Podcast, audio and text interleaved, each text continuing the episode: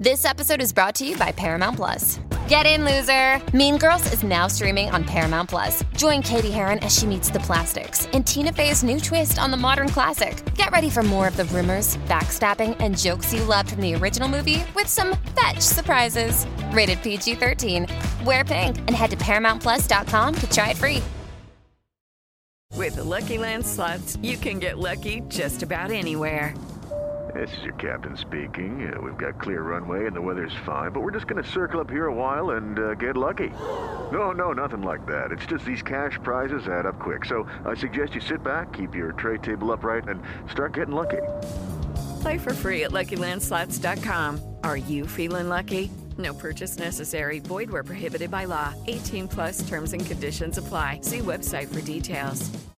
You are listening to the Next Best Series podcast, and this is our preview of Game of Thrones Season 8.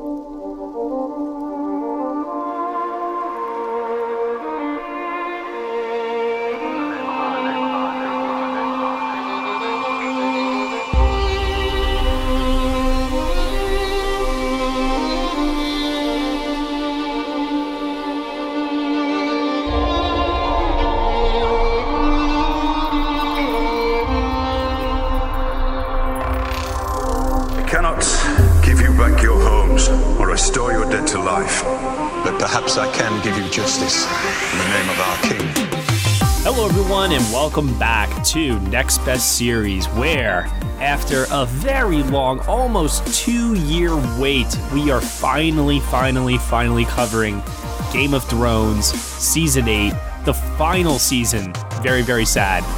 You know, normally I've had Will Mavity uh, with me as kind of like the de facto person help cover Game of Thrones with me. But this year, we have a lot of people from Next Best Picture that are going to be helping us out. And one of them is joining us for this special preview predictions episode for the final season. We have JC Aldridge. Hello, everybody. The Lord of Light is with us. And as I said before, also, as always, Sir William Mavity of the Blackwater. Elia Martell, I killed her children, and then I smashed her head in like this. That work? That was perfect. Gods have made their will known. Tyrion Lannister, you are hereby sentenced to die. So, as you all can tell, we are pretty big Game of Thrones fans here over at Next Best Picture. And as I said before, we've been waiting a very, very long time for this moment here. This is uh, honestly, for me personally, I just want to start off by saying this has been something that I've been looking forward to ever since season seven ended, actually. I just always love spending time in Westeros. And unfortunately, this is the final season to do so. Only six episodes this year. Uh, but some things to be excited about with these final six episodes. We have two of the MVP directors of the show returning. David Nutter, who famously directed The Red Wedding, he also directed uh, season five finale, Mother's Mercy, where Jon Snow gets mutinied by the Night's Watch. He's directing episodes one, two, and four. And then you have Miguel Sapochnik, who is returning to direct episodes three and five. And he is famous for directing Hardhome, Battle of the Bastards, The Winds of Winter. Easily, probably the biggest spectacle director the show has had yet. And David Benioff and DB Weiss, the main storytellers on the show, the head uh, creatives, and honestly, the two people who drive everything that we love about this show, they are the ones that are directing the final episode for, in their words, if anyone is going to screw it up, it might as well be them, and let the blame all fall on them. So, six episodes, everyone. That's all we're getting this year to wrap up what has surely been one of the most epic stories of our lifetimes. And let's mention that Benioff and Weiss directed two pretty solid episodes. They did the wonderful episode with the Hound and Arya in the tavern, which is honestly my favorite series premiere. Yeah, Two Swords, season mm. four. And then uh, Walk of Punishment, uh, season three, episode three. That is famously the episode where Jaime gets his hand cut off at the end of the episode. And of course, they have that really hysterical music cue. I love Oh. that song. Bear and a bear and a maiden fair. Amazing. So much fun. I don't know if this season's going to be a lot of fun. I hope it is. I hope it's not all death and misery uh, throughout. Oh, it's gonna be so much fun. Well, I hope there's moments of levity and the and the humor is still there. I don't know if I want it to be six straight episodes of just dour, bittersweet, depressing. Oh my god, my favorite characters are dead moments episode after episode. I don't think it will be. They've been steadily adding in more and more humor. I feel like since season six. It's like uh, you know, I think I think they got complaints for just how morose it was in season five because they've mentioned before that they made some changes to the script as a result of the reaction to that season. And like starting from the first episode in season six, there were just a lot more gags.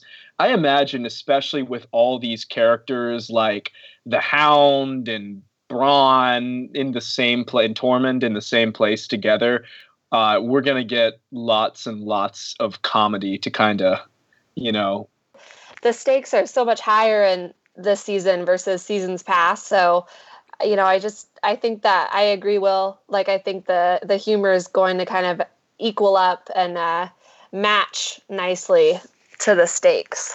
So, uh, the reason why we decided to record this now, we have a little less than two weeks to go before the premiere of episode one of season eight. Uh, however, episode one of season eight is actually premiering this week in New York City. So, I wanted to make sure that we got this recording done before some people have had the chance to see the first episode. Uh, I do understand there are spoilers on the internet, but I think, I hope, no one here has actually read them. Correct? No, yeah, no, I, managed to avoid. I'm trying very, very hard this year to go in as blind as completely possible because I really genuinely don't want to know a single thing. Uh, if by accident, because, you know, this is a theory episode that we're doing here. So if we so happen to say something that turns out to be correct this season, know this. It's all it's all speculative. And if we happen to be right, we're sorry if you would consider that a spoiler, but that's what we do here during the off season of Game of Thrones. I mean, Will, you and I, I think, talk about Game of Thrones at least once a week, every single week since season seven ended. Pretty much something like that. Yeah. So, I mean, we've had plenty of time to think about what's going to happen to our favorite characters. And now that's what we're going to do here today. What I want to first start off with to kind of give this a little bit of structure is I will go through the trailer that we've received so far. Uh, supposedly, maybe even the only trailer that we might get for season eight of Game of Thrones. I thought we would have a second trailer by now with two weeks left, but it hasn't dropped. I think they'll do one next Sunday just to really, you know, get the hype up. Be here next week. I, I hope so. You know, like I said, because of the premiere this week, I wanted to make sure that we got this out now.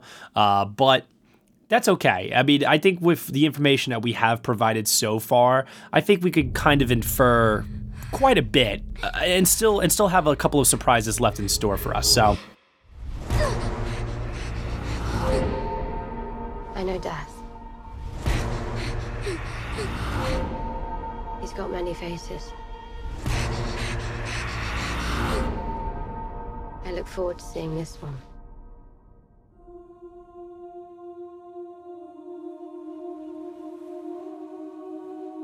Everything you did brought you where you are now.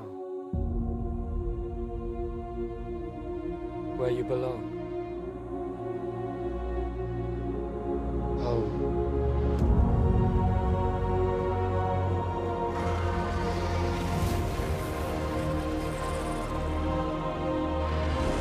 They're coming. Our enemy doesn't tire. Doesn't stop. Doesn't feel.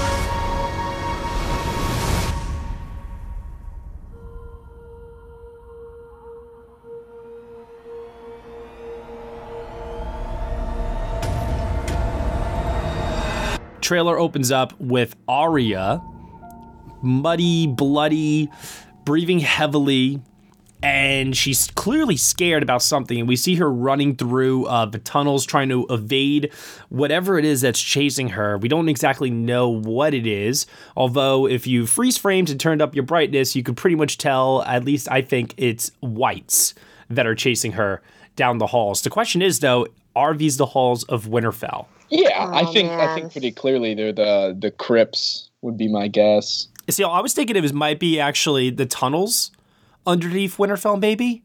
You know, like like you said, the crypts, right? Will so it could very well be underground. Um, because I don't remember, and maybe I'm wrong here, but I don't remember seeing sources of light come through the windows or not. No, it looked incredibly dark in those all those shots. Yeah, I mean, is there is there a possibility though that this that it's not even actually the crypts or the tunnels, and that it's like a dream or a vision or something? Oh, I don't know I don't about think that. Arya would have a vision. I, I, especially not with how little time they have. Unless Bran's having them, I don't think they would do like nightmare Yeah. scenarios. What one idea that I uh, saw floating around on the internet, and I kind of like this a little bit, is I like the idea that that huge gash on her head resulted in her maybe being knocked out because there's going to be a huge battle at Winterfell. That's supposedly happening in episode three, the Miguel Sapochnik episode, and it's between the living and the dead. So you have all these characters that are going to be at Winterfell fighting together. It's going to be a huge, huge juggling uh, feat from Miguel to try and edit and balance all these characters' storylines and what they're all going through throughout this battle. So one way that I feel like they could take care of Arya a little bit is have her get like hit over the head, she gets knocked out somehow, some way, and then she's taken out of the battle for a little bit. When she awakes, the castle could be overrun, and that's why she's running. Yeah, that that definitely makes sense. Kind of do the old Tyrion season one thing. Mm-hmm. Because otherwise, I don't know why she's so frightened, especially because she has this voiceover in the trailer where she talks about death and how she can't wait uh, to see the face of, I presume she's talking about the Night King.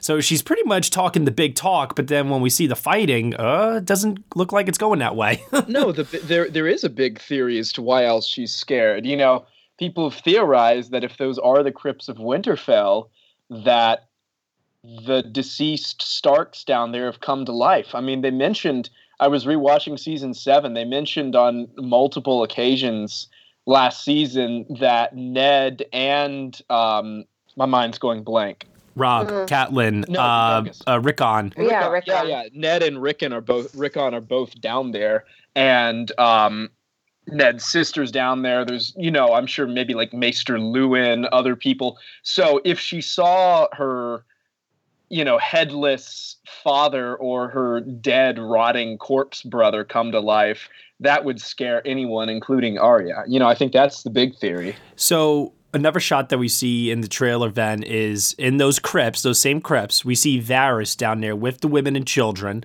uh, along with Gilly and baby Sam. And I have two things I want to point out about this shot in particular here, and that is it's very reminiscent of the Battle of Helm's Deep, right, where the women and children are in the caves while you know the men are outside uh, fighting to save all of their lives. And I, I like that because uh, we've heard countless times this battle get compared to Helm's Deep in many ways, and that it's actually supposed to be even bigger than what they did in Lord of the Rings, which is just I'm having a hard time wrapping my mind around Wow, that. yeah. that will be But wild. you imagine some of the stuff that happened in season seven, like the loot train attack, the ice lake battle. Those were pretty epic in scale and scope. And if they're trying to top that in season eight, oh my lord. I mean, they have the money for it. Absolutely. HBO has spared no expense this final season. It's pretty much written them a check for whatever they wanted to complete this show. Uh, another thing that I thought about, and this isn't shown in the trailer, but it's just a thought. Do we think that Sam is down there protecting them with a sword? Um, Because he would want to stay close to Gilly and the baby, right? He would, but as we saw in Battle of not Battle of the Bastards, Watchers on the Wall, I mean, he feels obligated to get up there and fight if he thinks he's put them somewhere safely. I think and I also think Benioff and Weiss just like that character and like giving him moments to be heroic. I suspect he's out on the battlefield. Maybe you know, maybe he's figured out something with Dragon Glass that you know he needs to be directly involved with. I I think his knowledge will be too useful just to stick him down there in the crypts. Yeah, he's one of the few characters that we actually don't see in the trailer. Mm.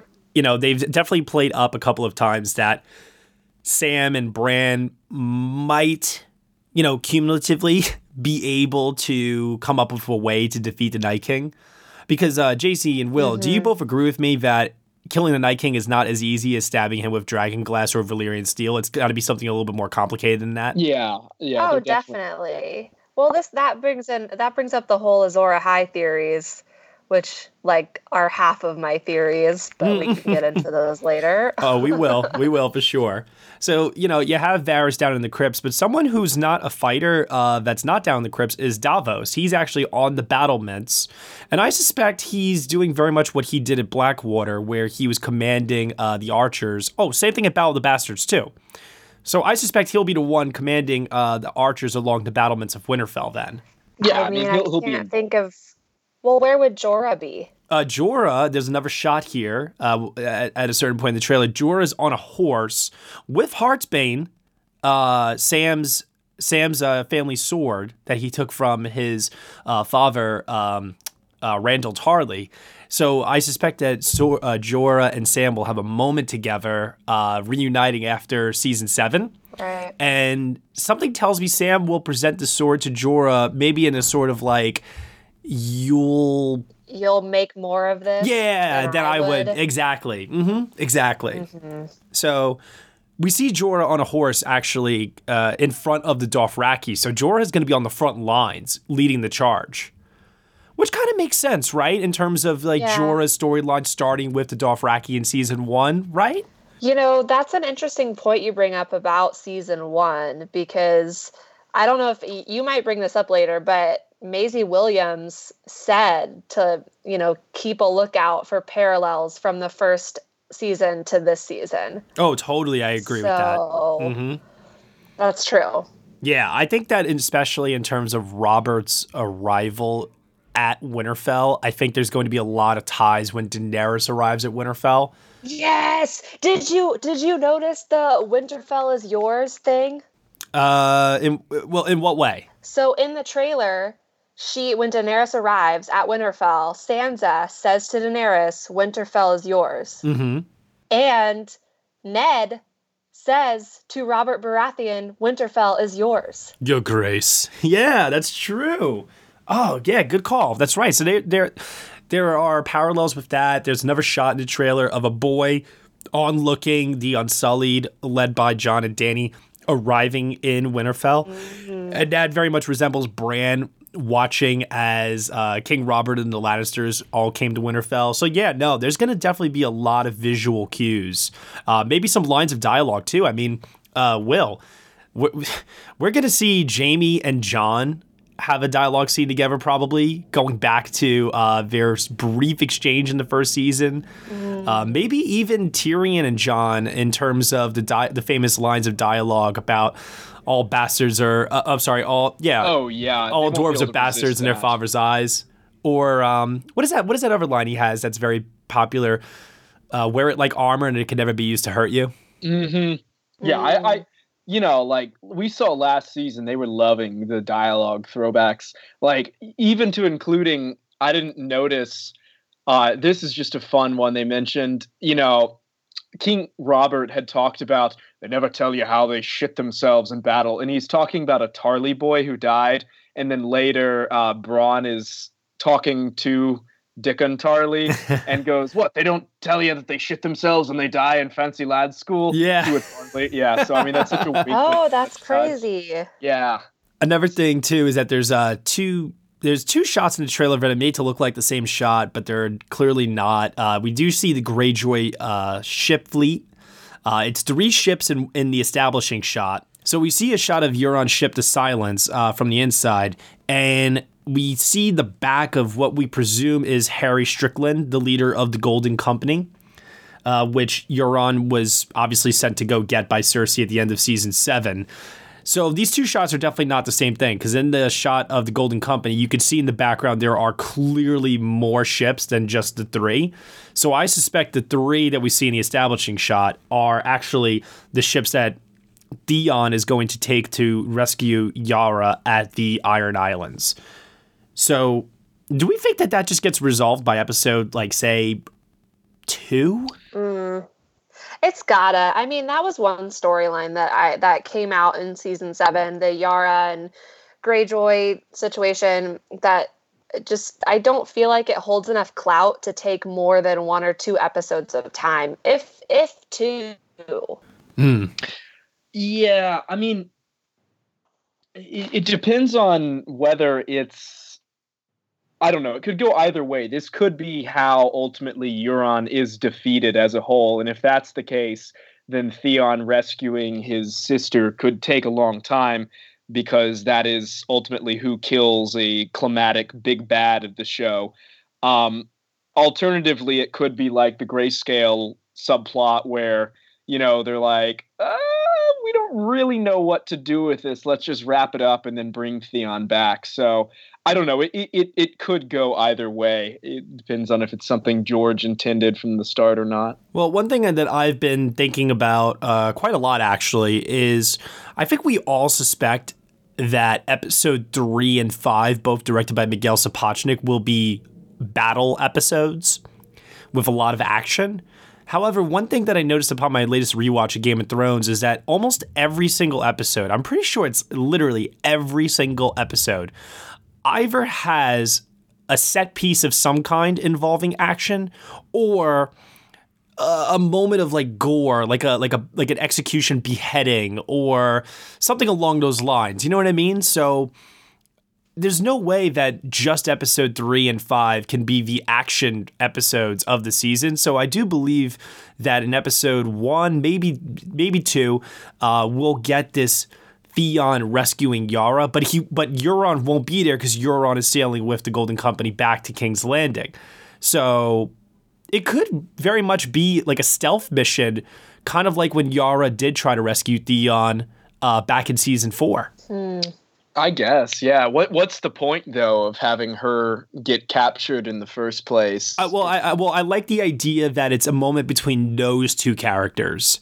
It doesn't have to be Theon and Yara defeating Euron. It could be a moment of Theon really coming full circle and his sister maybe in disbelief that he actually came, but it actually, you know, turns into a very touching moment between the two where we finally see the full circle of Theon's arc, which then obviously makes it very easy to then kill him later on, possibly, because there's nothing else left for him to do other than to help Yara Yara kill Euron. Right. But like their storyline of trust and her him finally earning a bit of her respect and, and instead of pity, uh, you know, could really come come forward there. I think. I don't know. We'll see. I mean, it, you know, maybe it doesn't happen in the first two episodes. Maybe they do find a way to drag it out somehow. Uh, that would be annoying. I want to go back to the Golden Company for a second here because I have a feeling Harry Strickland, who is this season's quote unquote new character, kind of like how we've had uh, Jim Broadbent in season seven. We had Max von Sydow in uh, season six. So Harry Strickland's a character that's only going to probably be in what three episodes, maybe. Will two? Well, it depends on how much the Golden Company is going to factor into everything. Ultimately, I mean, if if they're part of the final battle, which I think all of us assume the final conflict is going to be against Cersei. Elephants after elephants. Don't forget, she said they have elephants. Do you think we're going to get elephants?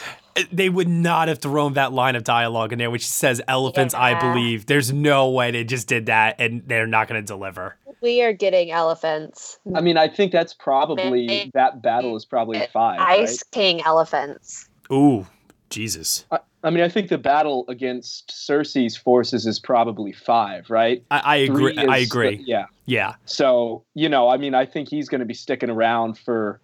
Wait, so are y'all thinking that that Cersei's battle is going to be before or after the final battle with the Night King? After the battle with the Night King. Yeah, so uh, let me let me uh, do this. Uh, We're gonna, we're gonna go back to shot shot shot by shot with the trailer in a second, but let me just tell you guys really quickly how I see this all kind of playing out. Episode one, touch base episode, right? Dany arrives in Winterfell. We touch base with all the main characters. We see what's going on. We get these reunions, first time meetups, the Northern Lords grumbling over Daenerys coming into the, you know, their castle and so on and so forth, their lands in the north. And episode two, we have more of the conflict from the first episode play out, especially in regards to Jon's parentage and the truth being Right. revealed to him. And by episode three, when he leads um, everybody against the army of the dead in the battle at Winterfell, I think Jon will have fully embraced his destiny and who he is in that episode. And it will kind of rouse us into believing that they're going to win. But because we know we're only halfway through the season, there's still three more episodes left, they have to lose. They have to lose. I believe full heartedly there's no way that in episode three they will deal with the army of the dead threat that easily. I, I just don't believe it. So I then believe episode four will be the fallout of the battle and them regrouping, retreating, uh, either heading to Dragonstone or to King's Landing, maybe both. Uh, definitely King's Landing by episode five, because once again, that's a Miguel Sapochnik directed episode. It's the penultimate episode, and we all know shit always goes down in the second to last episode of Game of Thrones. Oh yeah. So I do believe they'll get to King's Landing. Cersei, you know, will obviously not let them into the city. The Night King and his army will be behind them. Euron and the uh, Golden Company will swoop in as well, and it all will look like it's lost for our heroes as they're being closed in. And the army of dead will just be killing everyone. They won't. They won't like you know differentiate friend from foe with uh, the allegiances on the human side. You know, they'll just be killing everybody Right. but then I do believe that um, that's where Melisandre, who in season seven told Varys that she was going to uh, Essos. I think she said she was going to Volantis. Will Yeah. yeah, she's going to Volantis. We don't know exactly what, uh, but I do believe that she'll play a very key role in uh, turning the tide in that battle. Well, she's got to bring a force of some source. Uh, you know, literally every battle has ended with surprise, someone's here to save the day. So I mean, it's it's just a matter of who is she going to bring. Yeah, and I've heard a lot of people say that she could bring over the. Um, uh, they haven't been introduced in the show yet, but the Black Fi Oh my God, shit! I forgot the name of them now. Um, well, what about? I mean, there's the Red Priests. That Yeah, but they need an army. maybe they have one. yeah. The yeah. Lord of Light has many followers. Mm-hmm. I don't know. I'm, I, it's a little far fetched, but it's totally possible. And then season six is. Uh, I'm sorry. Uh, episode six is the fallout of that battle and everything. Exactly. I, I expect we're gonna have a time jump for an epilogue. That could be maybe the final 20 minutes or so. Okay, but like my biggest questions for season eight that I, which I feel like I care way more about than like any other person apparently because like I don't hear nearly enough about these things than I do all of the battles. I want to know is Daenerys pregnant? Who's gonna die, Jon or Dany? Because they're both not living. All They're right. just not. I, I think that Will and I are both in agreement that Daenerys is 100% going to get pregnant. Yes. Yeah, absolutely. you. You know, they, they had Jon Snow being like, "Oh, you, just because some old witch told you." You know, like that. That's like okay, yeah, that dude's about to like slip one past the goalpost. Have you ever considered she was not a reliable, Yeah. reliable Right. source of information? Plus, they're both Targaryens, and Targaryens like bred with Targaryens, so Mhm. maybe they it's keep it all like- within the family. Yeah.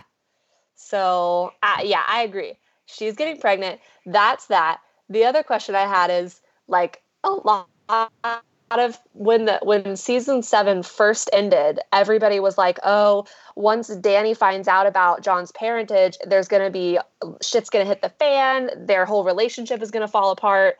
I think that's gonna. I don't think that will necessarily happen as much as the community. If the community finds out about Jon's parentage, like that's to me, that stuff is like wrecking my brain. I yeah, I, I agree. I agree with that because the Northern Lords are going to be skeptical of Daenerys to begin with. Uh, we all know, and this is the thing I'm least looking forward to in the final season. We all know they're going to try somehow to continue this contentious relationship between Jon and Sansa for control of the North, and Daenerys is going to be like the little thing that further pushes that conflict it's going to be annoying, but we got to just get through it, you know? Because I think in the end, it's all going to turn out okay. Uh, one of the things I can say with absolute certainty is that Sansa is 1000% surviving the series. I am so convinced of this. Yeah, I feel like that's so funny you say that because everyone I talk to is either like 1000% Sansa is surviving or 1000% she is not surviving. I have not met anyone who's middle of the road on this topic. Mm. I think the showrunners really like her. Yes. Just as a character. And mm-hmm. like more than they like Arya. And I, I honestly think both stand a very good chance of surviving. But if it has to be one of the two Stark girls, I think it's Sansa who lives.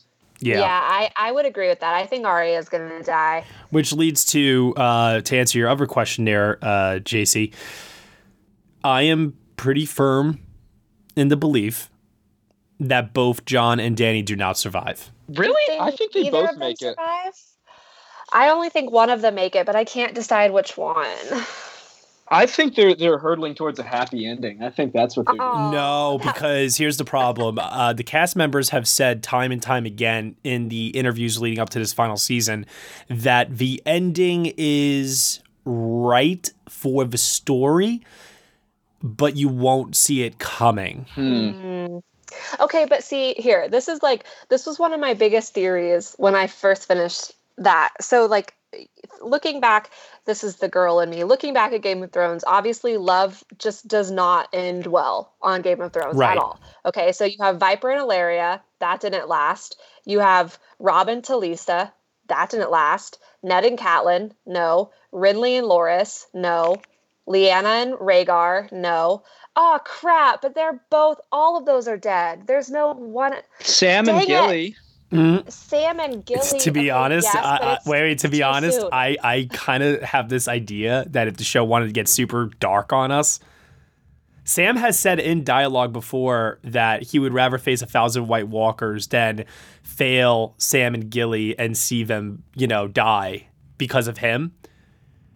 I'm just saying. This is yeah. I just I don't know, man. I if if both Jon and Dany survive, I would be really shocked.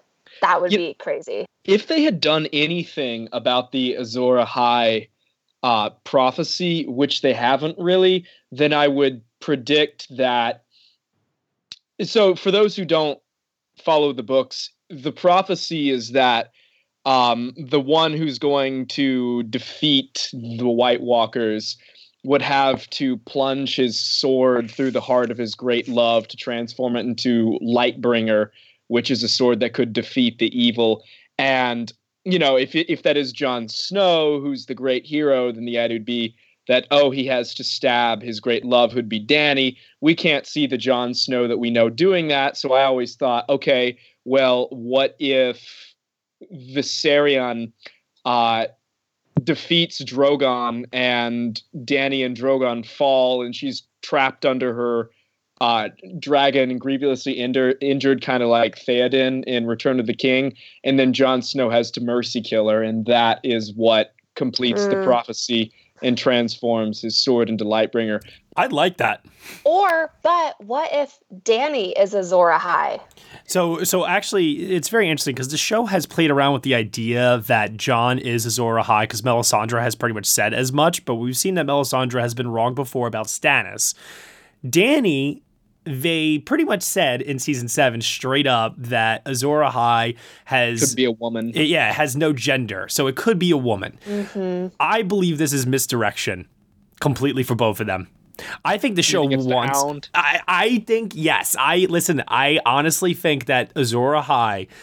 I've heard arguments for Jaime Lannister, but I am starting to believe that it is the Hound. What? Okay, but the Hound is supposed to match off in Clegane Bowl. All right. well, that could be part of it. You know, Like I Yeah. don't think that's the sole purpose. They keep saying like the Lord of Life has all the has all these plans for him, and if you think about it, he's had one of the most dramatic arcs in the series, and they still have it going. Like that scene with him atoning for his actions uh, in season or episode one of season seven.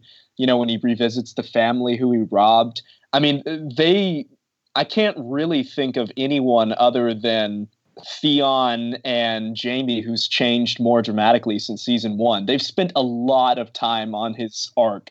If he's if it's all just building towards the Clegane Bowl. And Beric Dondarrion needs a new priest. Hmm. What if Beric Dondarrion falls and just like Thoros of Myr, who didn't really believe in the Lord of Light, was just a drunken fool?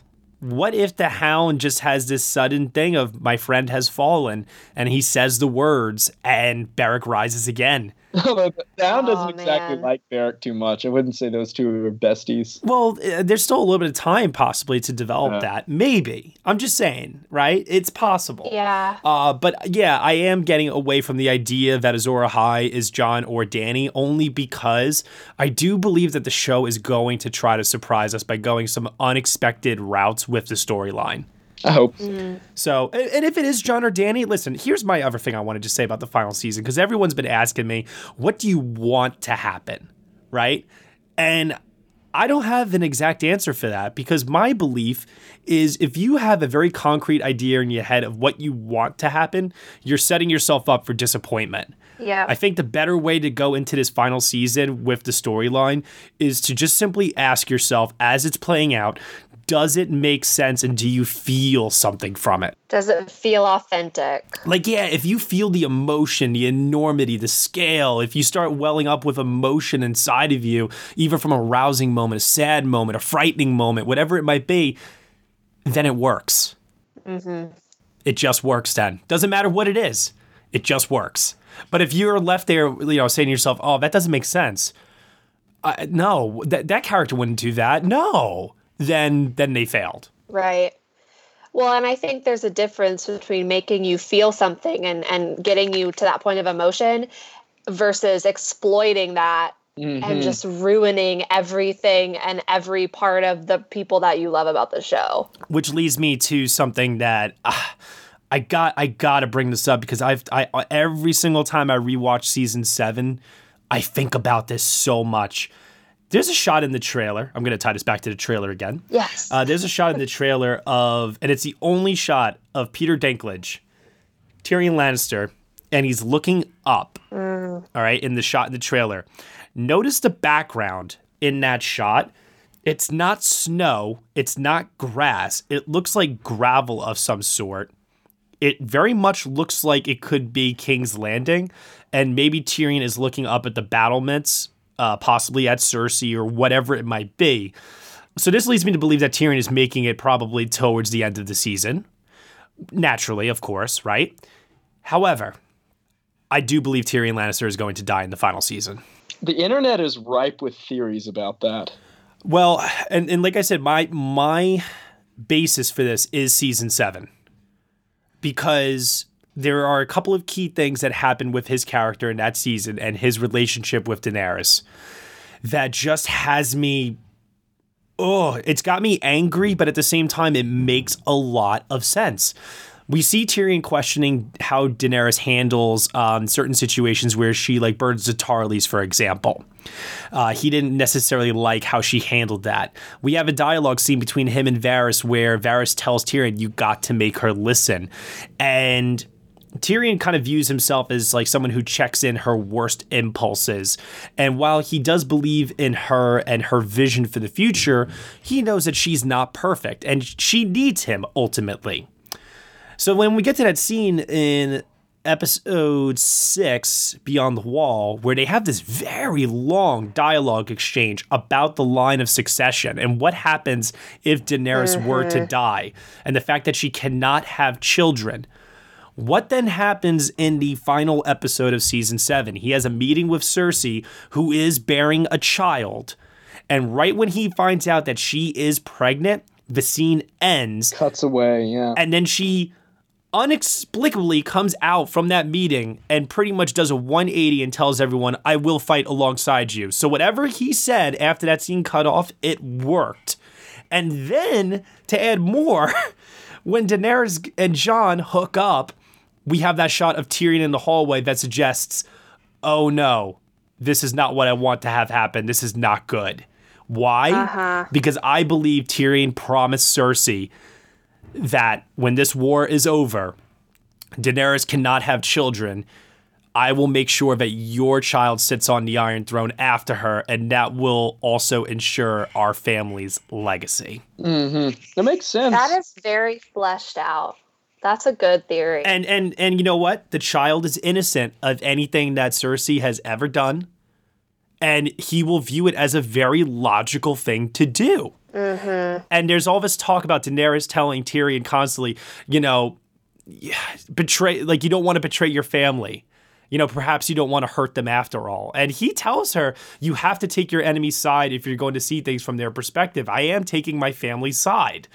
And he tells Cersei, I've never ever wanted to see our family destroyed. So all this plays very much into the love-hate relationship that Tyrion has with the Lannister name. So are you saying then that he convinced so your theory is that he convinced Cersei to let Daenerys become the queen of Westeros? No, no, after- I, I do believe that Tyrion basically says like pretty much. I I, I kind of believe he says something to the effect of, I, "I can't, I can't save you from whatever she is going to do to you, or whatever happens to you. But what I can do is I can ensure that your child survives." Hmm, Okay. And I do believe that obviously this is going to blow back in his face due to two reasons. One, Cersei obviously lied. We know this because she tells Jaime as such. Mm-hmm. And Jaime's going to arrive at Winterfell and he's going to tell them all that Cersei plans to betray them because he knows too. yeah. So this is all going to be a huge, huge problem for Tyrion because what did Daenerys say to Varys if she were to ever betray him in season seven, episode two? I will burn you alive. Now, let me ask you this question, Will. How poetic would it be if Tyrion did get caught in a bit of treason? And unlike last time where he was put on trial and Varys did not vouch for him, how how poetic would it be if Varys this time actually did stick his neck out for him and that is what resulted in Varys' end on the show too because Melisandre has told Varys straight up in season 7 I have to die in the same country same as you do. I think it's unlikely that'll happen. I think Varys is going to die in the battle. That shot of him with Gillian Small Sam, man, I just I totally think he's going to sacrifice himself in the crypts. I I think that. But he's not a hero though. But yeah, but he's When you look at me, do you see a one. hero? He says that to Ned Stark in season 1.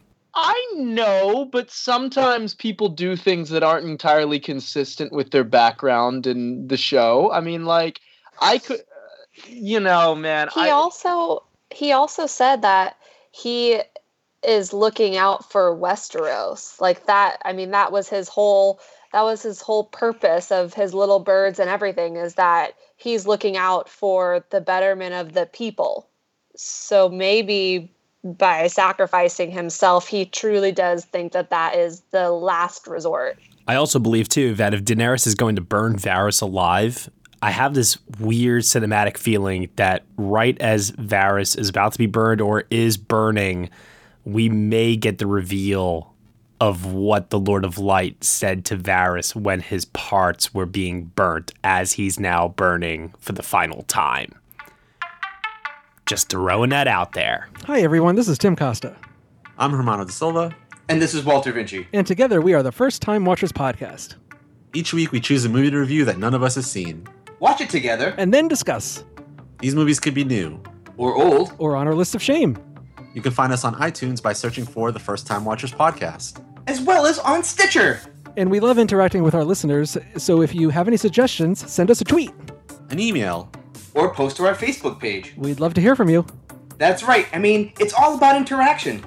And talk about what we love movies. And you don't have to worry about us going on and on about this and that and the other. And oh, No, look, no, let's no, talk stop, about stop, this stop, minutiae stop. Shut up, here, shut up, shut up, and shut I up. wonder who Shut the up. cat God damn it, shut up. I think that's enough, Walter. You know who's a character that does not look out for the people and only looks for himself? Sir Bronn of the Blackwater. I love that guy, man. I have to know. JC, what do you think is going to happen to Bronn? I think Bronn's making it through this. He's going to get he's going to get his castle. Oh yeah, I think I think that he is he's one of those characters where like he's going to show up in the epilogue. Maybe he'll disappear, maybe we won't actually see him die, but he but we'll think he's dead, but then in the epilogue we just see him in his own little stupid castle. Uh Will, what do you think's going to happen to Bronn? I think Bronn's gonna die. I mean, I I think I know the one I think who's gonna just survive to the bitter end is Tormund. But I think most of the comic relief characters are probably going to buy the farm. And, you know, I, I know, Matt, you've said before, time and time again, that you think Bronn is going to kill Viserion just because he shot at Drogon. But, I mean, I think they can't resist having dragon on dragon action. Oh, no, they're going to have that for sure. Um, I think Drogon's going down. Oh, I will. That will be. I agree. I don't think we're gonna have any dragons left at the end of the show. Yes, I, that's how I feel. I, I think that they need to uh, live in a world where nobody has these quote unquote like weapons of mass destruction, essentially. You know. Mm-hmm. Yeah. And if Daenerys Yeah. doesn't make it, then it makes no sense for the dragons to make it either. True, but it would make sense if Dany does make it and she has a child. It would also make sense for her to not have dragons anymore because those were her children, but now she has an actual child. And let's remember too, we did see uh, an undead polar bear in season seven go down from a dragon glass dagger used by Jorah Mormont. If they happen to have Qyburn Scorpion and they have a dragon glass spear, maybe. I don't think Bronn is that important. Well, well, here's here's here's how here's here's my only. I have only two ways this can go. I only have two ways. One is he kills the dragon, and the castle that he does get at the end in the epilogue, you find out that he gets Casterly Rock because the Lannisters are all ah. gone. And wouldn't that be fitting because he took care of the two brothers for House Lannister? Yeah. The other way it can go is the character who has never cared about anyone other than himself gives his own life out of pure selflessness for someone else.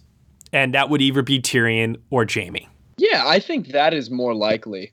Mm. You know, one one is clearly the happy ending that, you know, I'm sure from a fan service standpoint everyone would like to see happen. The other one is more fitting with the tone of Game of Thrones.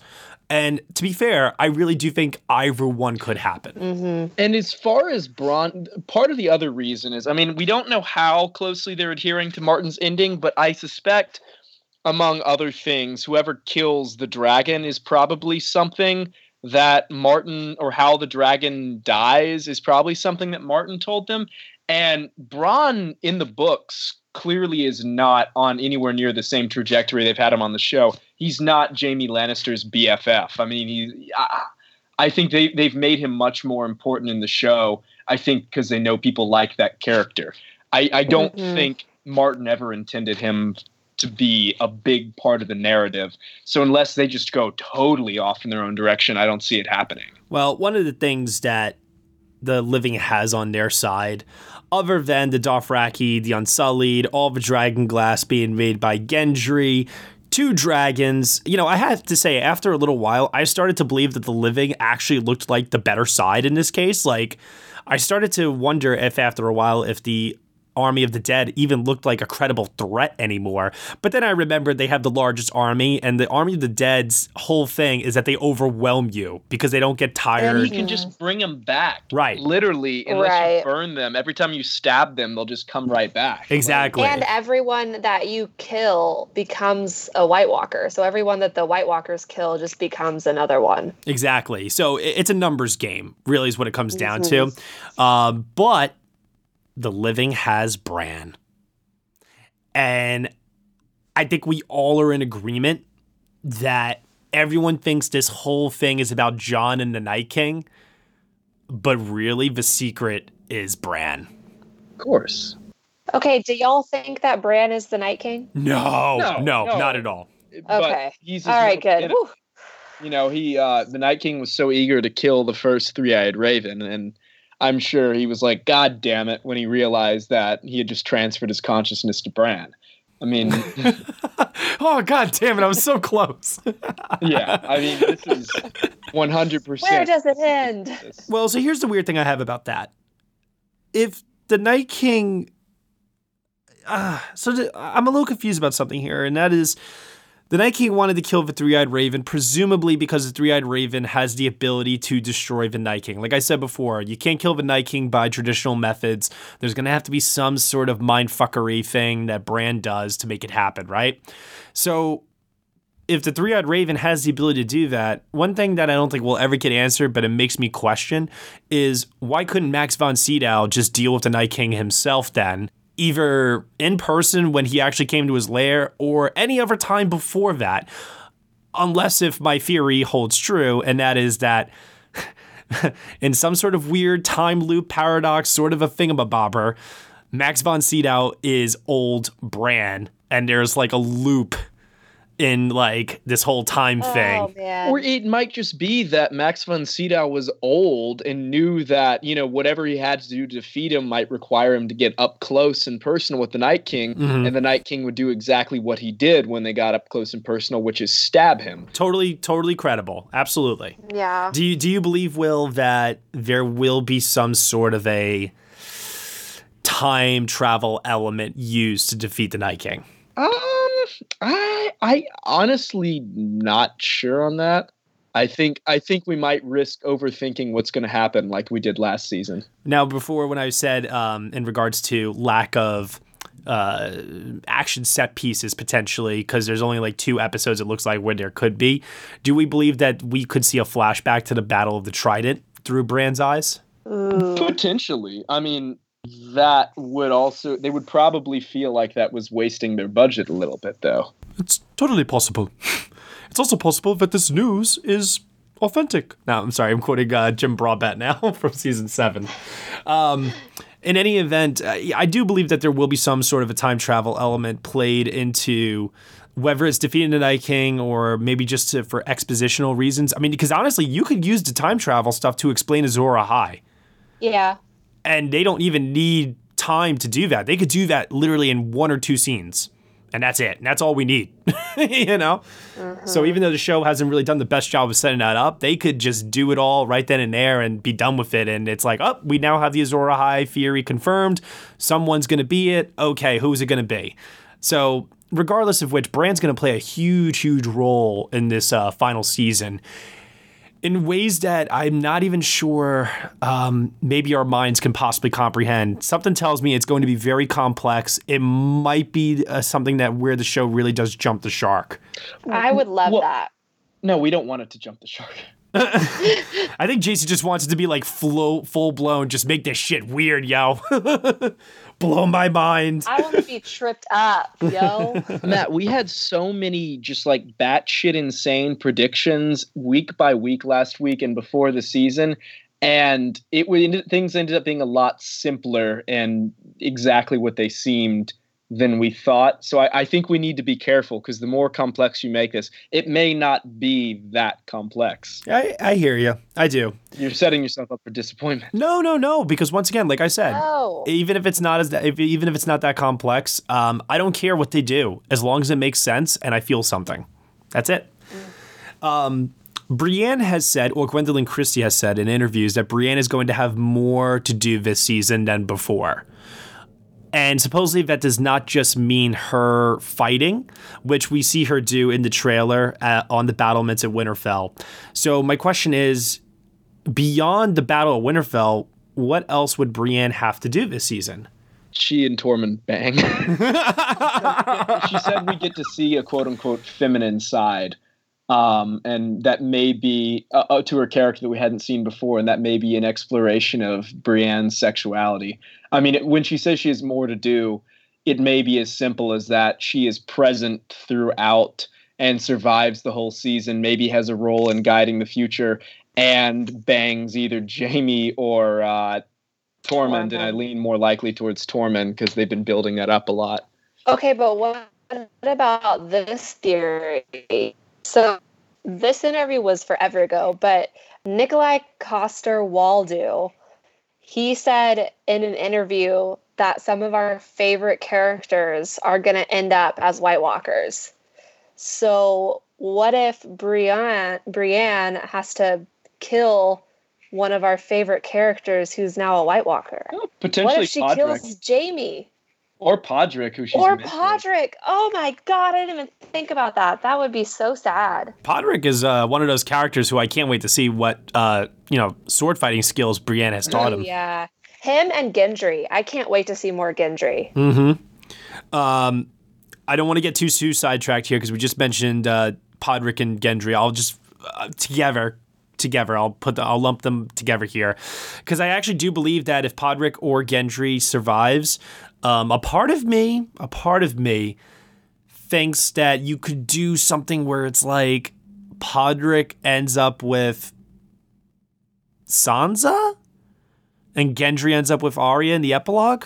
No, man. I, I think I think Podrick's a goner. I think he's one of those guys who served his purpose for the narrative, and the reason he's still around is to uh, give us someone that we're like, oh, when they die. Yeah. Yeah. Really That's how I feel about Gendry. Sir Davos and Gendry both, and Podrick. I don't think any of them are going to make it.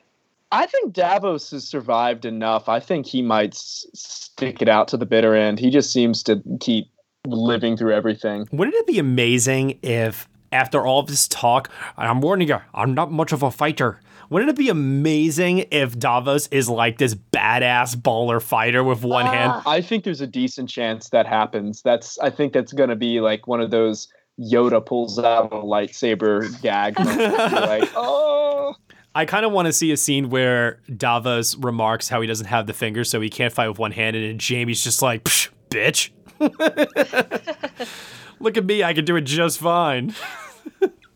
um, yeah, the Gendry and uh, Podrick. I, you know what, Will? I'll, I'll I'll go with that with you. I actually like. Uh, yeah, I like the idea that Podrick would save Brienne at one point and then maybe get stabbed from behind after Yeah, for having like a moment of like smiling over the fact that he just saved her or something. I don't know. Yeah. Something really tragic. Ugh.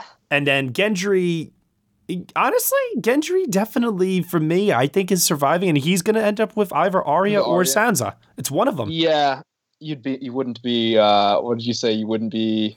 Uh, you wouldn't Arya, be um, my- uh, my family. You'd be my lady. Yeah. And I say this also because remember back in season one, Robert says to Ned, "I have a son. You have a daughter. We'll join our houses." It's just he's got the wrong son, and maybe he's got the wrong daughter in mind too.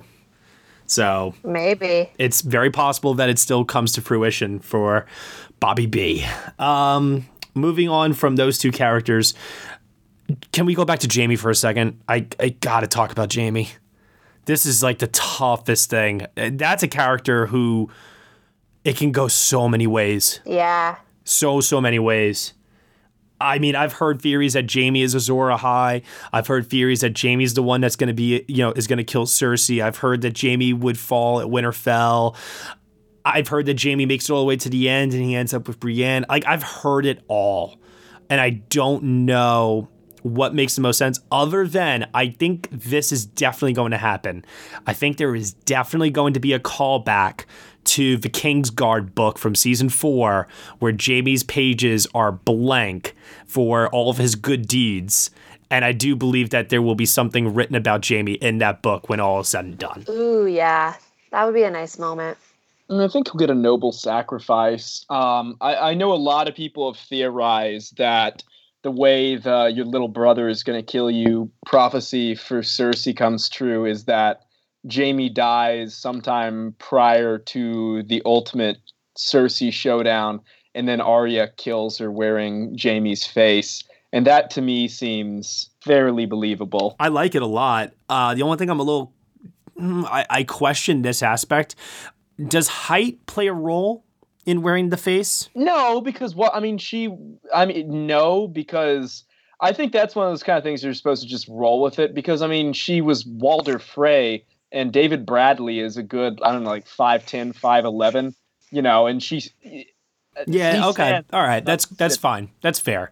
Okay. All right. Yeah. I. Uh, you know what? To be fair, in terms of Cersei meeting her demise, I've always liked this idea. Uh, I've always liked the idea that we but but but then what do you do? Okay, so let me ask you this question then. Because the minute we see Jaime with Cersei in a scene, then we already know it's Arya. Don't you think they would want it to be like a big reveal, kind of like the first time she, you know, when she killed Walder Frey, and we were like, "Holy shit, it's Arya!" Don't you think that they're gonna want to pull that for that moment as well? And so maybe the fate of Jaime from the Battle of Winterfell actually remains unknown. Yeah, I could see him. Um, I could definitely see it being kind of like Syrio Forel, where he, uh, you know, maybe people are fleeing and he's like, "Oh, I'll stay behind and hold them off," and you just see him charge and then, it, uh, you know, off at a group of Or um, oh, that reminds me of uh, also Watchers on the Wall when Jon goes down to the gate and, he, and we get the reveal that Grenn didn't actually survive. Yeah, either of those. And then, you know, Jaime could walk in to see Cersei, you know, bloodied, and the audience for a moment is like, "Holy shit, he how did he get out of that?" And they're trying to think through it. So we yeah, I mean, that works perfectly and she's like, "Oh my god, you're alive." He's like, "Yes, you, you know," and then I love it. I, I, I, you know what? I, I would be such a huge fan of this if this were to happen. If they do misdirection that well, oh, because it all because it only has to happen in episode five. Yeah, I mean, we could think he's dead and then just and he is dead and then have this, you know, and the one-two twist punch. Yeah, I, I would love that. Uh, another theory that's been floating around, though, uh, just in terms of demises, is Cersei, right? And there's so many different ways this one can go as well. For example, uh, the Jaime theory, the Arya theory, the she kills herself theory uh, by by burning the Red Keep down using wildfire. So she basically causes her own destruction, which I don't think is is satisfying really necessarily, but that is that Mhm. character going out on her own terms. Uh, one thing is for sure though, and well, maybe it's not for sure, but something I could foresee happening is I could foresee a scenario where she thinks that she has the power of the Golden Company and of Euron and the Greyjoy fleet. And this whole storyline for Cersei in the final season could be the fact that she is more alone than she has ever been before. Now that she doesn't have Jaime by her side. I mean, I'm, I'm telling you, I don't know what Cersei's going to do for large chunks of the season with so many main characters not present with her in the King's Landing scenes. I mean, she probably won't be around much other than. I, I suspect we'll just pop in on her once or twice in episodes one or two, but I doubt she's around much until the second half of the season, like because Yeah. all the action is at Winterfell. Exactly. So, uh, continuing this idea then that Cersei is more alone than she's ever been before, what if her supposed quote unquote allies uh, turn on her? It's possible. Mm-hmm. I mean, you, Euron s- slimy and she had it coming.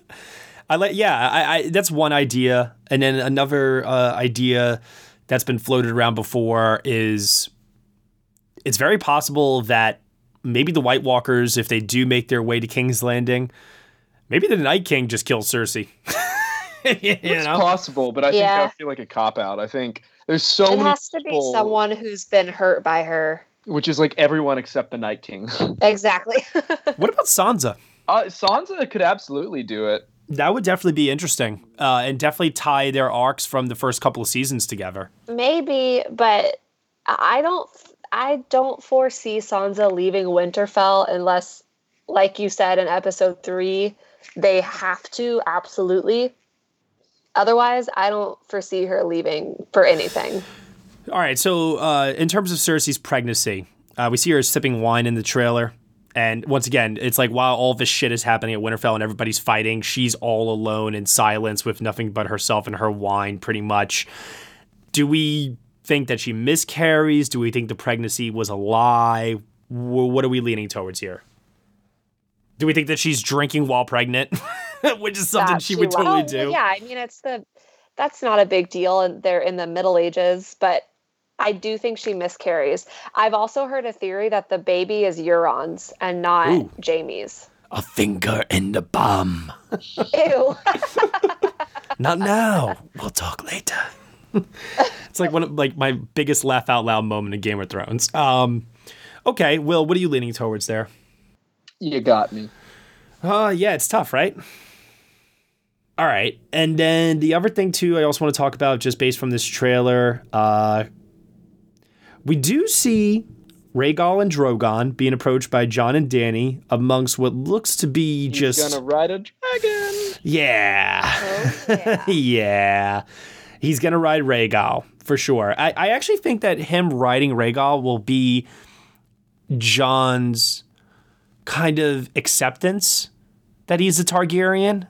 And mm. I think him riding Rhaegal will be symbolic of that, you know? That he and so I I actually think that that will happen in episode 2.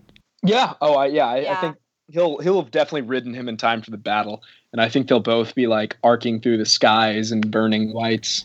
So uh, in that instance, then in the trailer, when we see the uh, CGI shots of the dragons uh, flying over the north, over Winterfell, do we believe that Jon and Dany have been CGI'd out of those shots?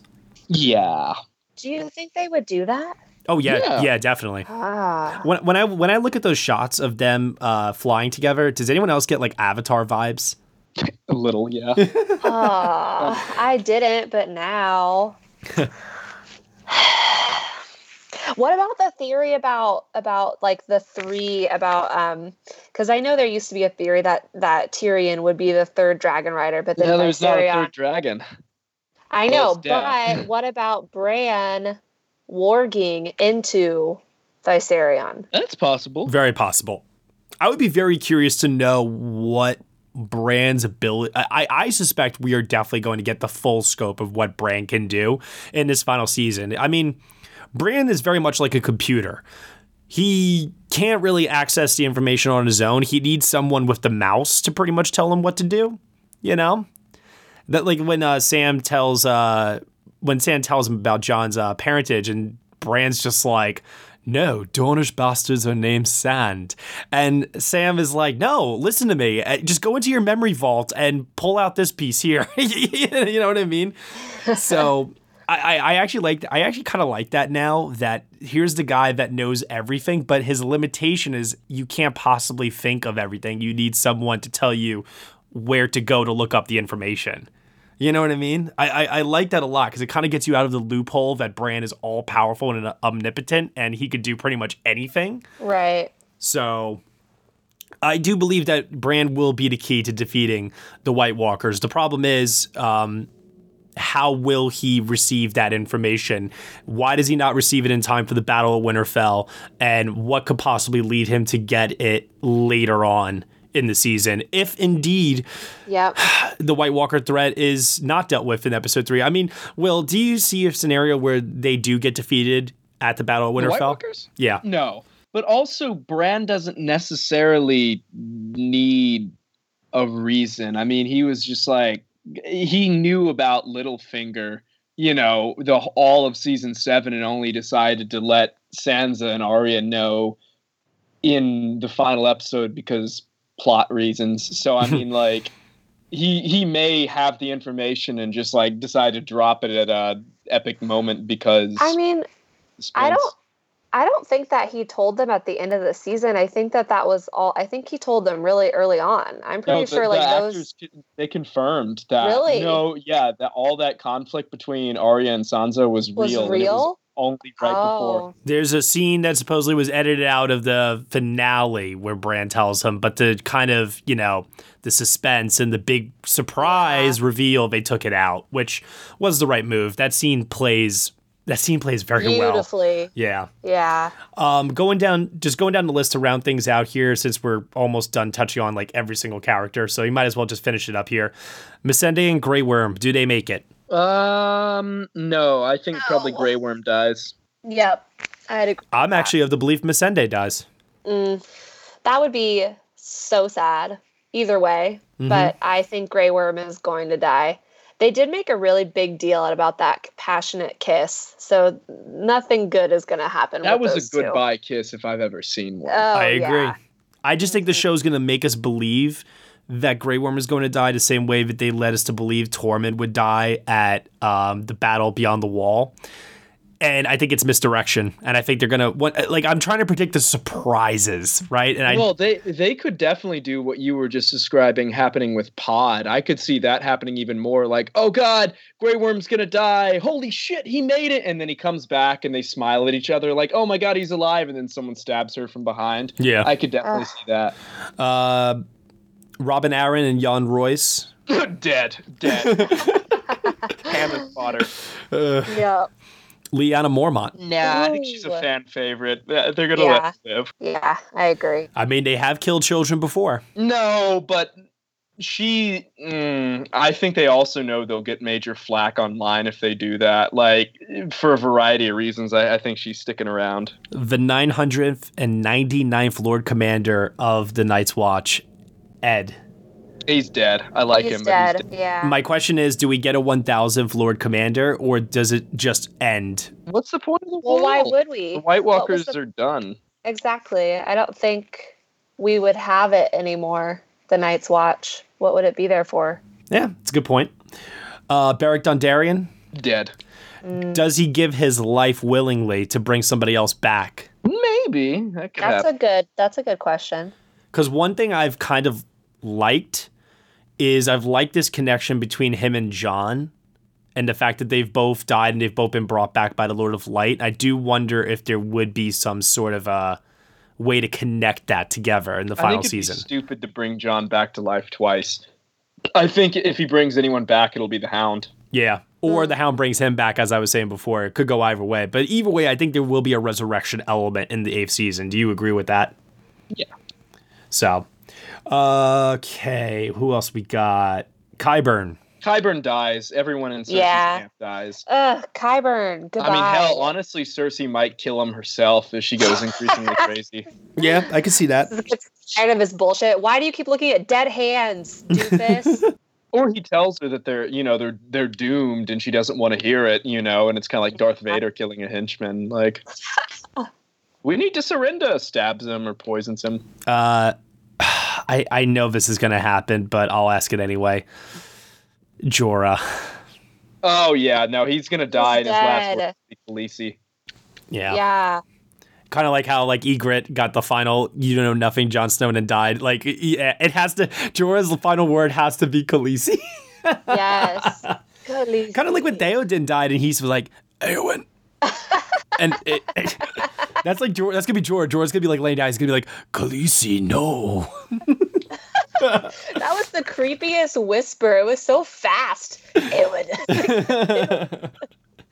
Oh man, but yeah, I think Jorah has to die in Daenerys' arms. Yeah, for sure. You know, there is a shot in the uh, recent 30 second TV spot of Daenerys with her back to Jon looking at the fire, brooding like.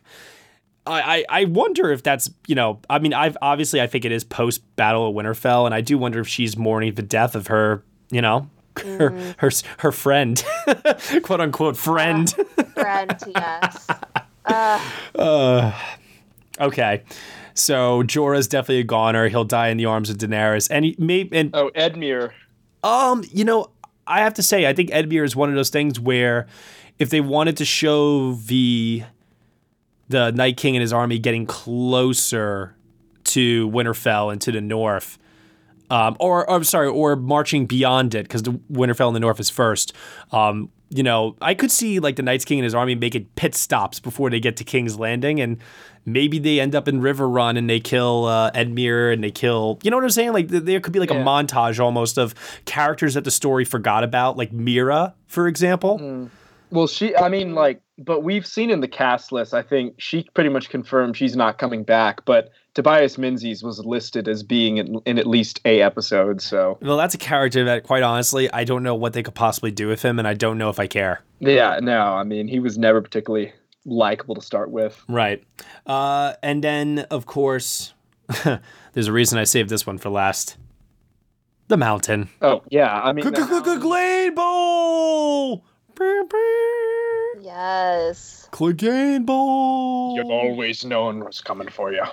Clegane Bowl! So, Clegane Bowl is definitely 100% confirmed because Mhm. of that dialogue exchange in season 7, episode 7. And I got more hype than I ever have in my entire life. Wow. Uh, that's something that happens in episode 5, probably. Yeah, for sure. They find each other on the battlefield. Yeah. So the question then becomes this Does I, I, I've always liked this theory. I like this idea that the hound and the mountain come to blows. They fight. It's awesome. We don't know exactly who's going to win. And the mountain actually defeats the hound. Doesn't kill him, but he's about to strike the final blow with the hound like on the ground on his back. And who saves the hound? The Arya. Arya. Exactly. Because wouldn't it be amazing if the tiniest fighter in the show defeats the biggest fighter in the show and it also somehow completes both of their character arcs of their journey together from the earliest seasons? That's awesome. I would love that. That would be great. And she won't have armor and she won't have a big sword.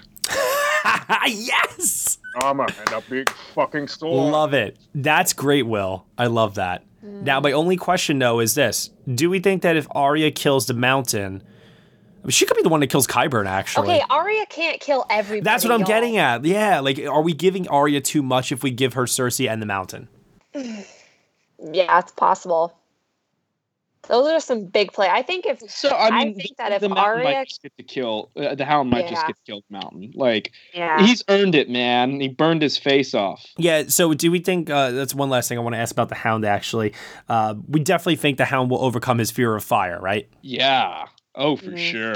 He already kind of did last season. I don't know because we see that shot of him in the trailer where there is fire, and I mean it's a short shot, right? There's you know, but he's not ferocious. He looks scared still, in the one shot that he has in the trailer with him surrounded by the fire still. You know. yeah, I don't know. It's tough to say. I do. I definitely think that his fear of fire will result in the death of another character once again, though, at Winterfell. Oh. And maybe perhaps if wildfire does play a role in the Battle of King's Landing, perhaps maybe that's where he overcomes it and he defeats his brother by doing so. Hmm. Okay. Final scene of season eight.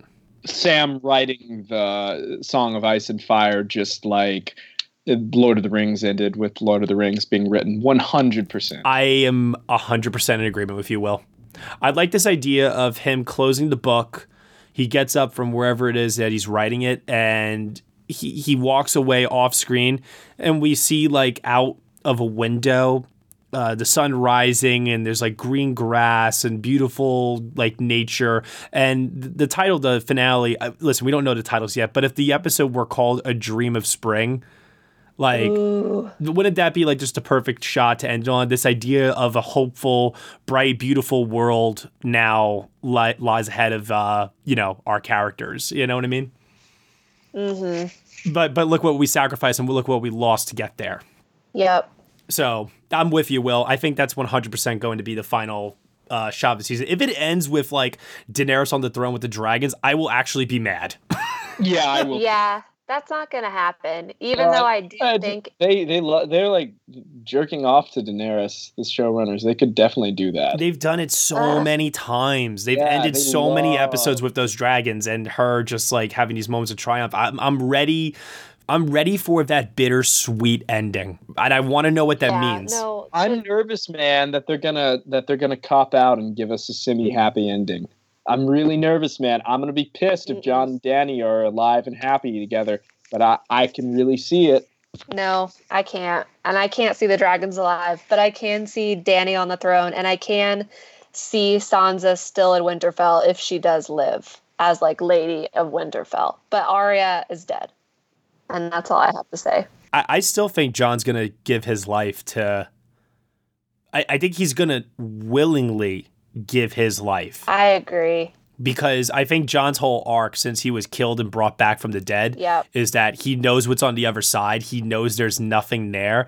Isn't like the most heroic thing that, that one could possibly do is that you know that if you die, there's nothing, there's no salvation, there's nothing, and you do it anyway mm-hmm. because if you don't, everyone else you know is going to die. Yeah, Jon, I love him. I love him and Dany. I love I love their arc so much. But Jon is not making it out of here. If I have to choose between Dany and Jon, Jon's a Donner. I mean, this show perfectly writes its ending with the child of Jon and Dany Yep. being the song of ice and fire and leading the world into a hopeful future. Mm-hmm.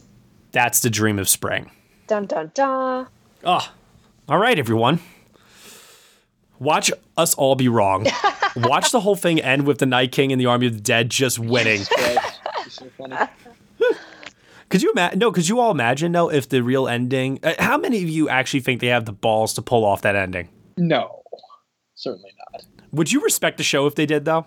If it felt I want to know. I want to know what everyone who's listening is thinking is like is going how the show is going to end. Well, I actually want to hear comments from everyone. So, for this show in particular, this was an extended long uh, preview of the final season of Game of Thrones.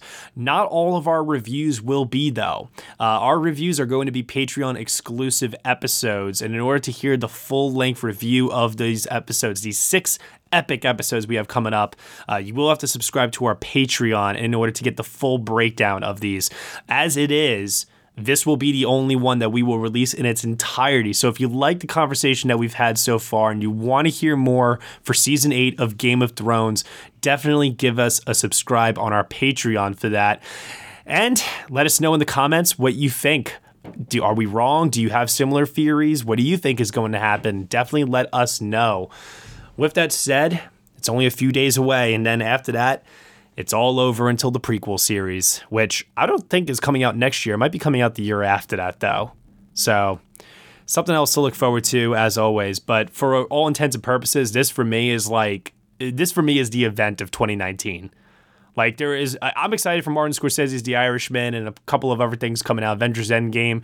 But this is like, th- th- this is beyond for for me. you know, mm-hmm. like this is it.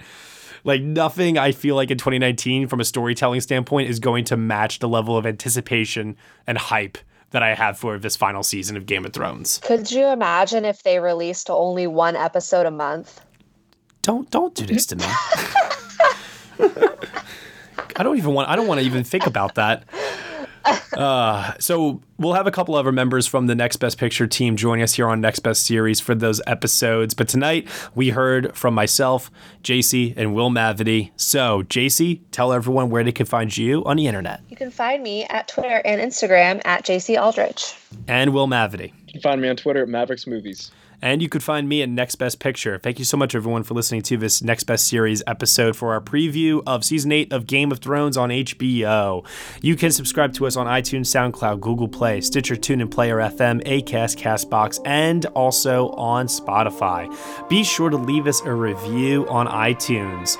Nothing less than five stars is acceptable. If you like the content that you are hearing here, rate us, leave us a comment, head on over to the Patreon, as I said before, subscribe, and we'll get the breakdown of the six episodes of Game of Thrones in their entirety when they drop in a few days' time. Thank you so much for listening. As always, send a raven, everyone. We will see you all next time. Cannot give you back your homes or restore your dead to life. But perhaps I can give you justice in the name of our king.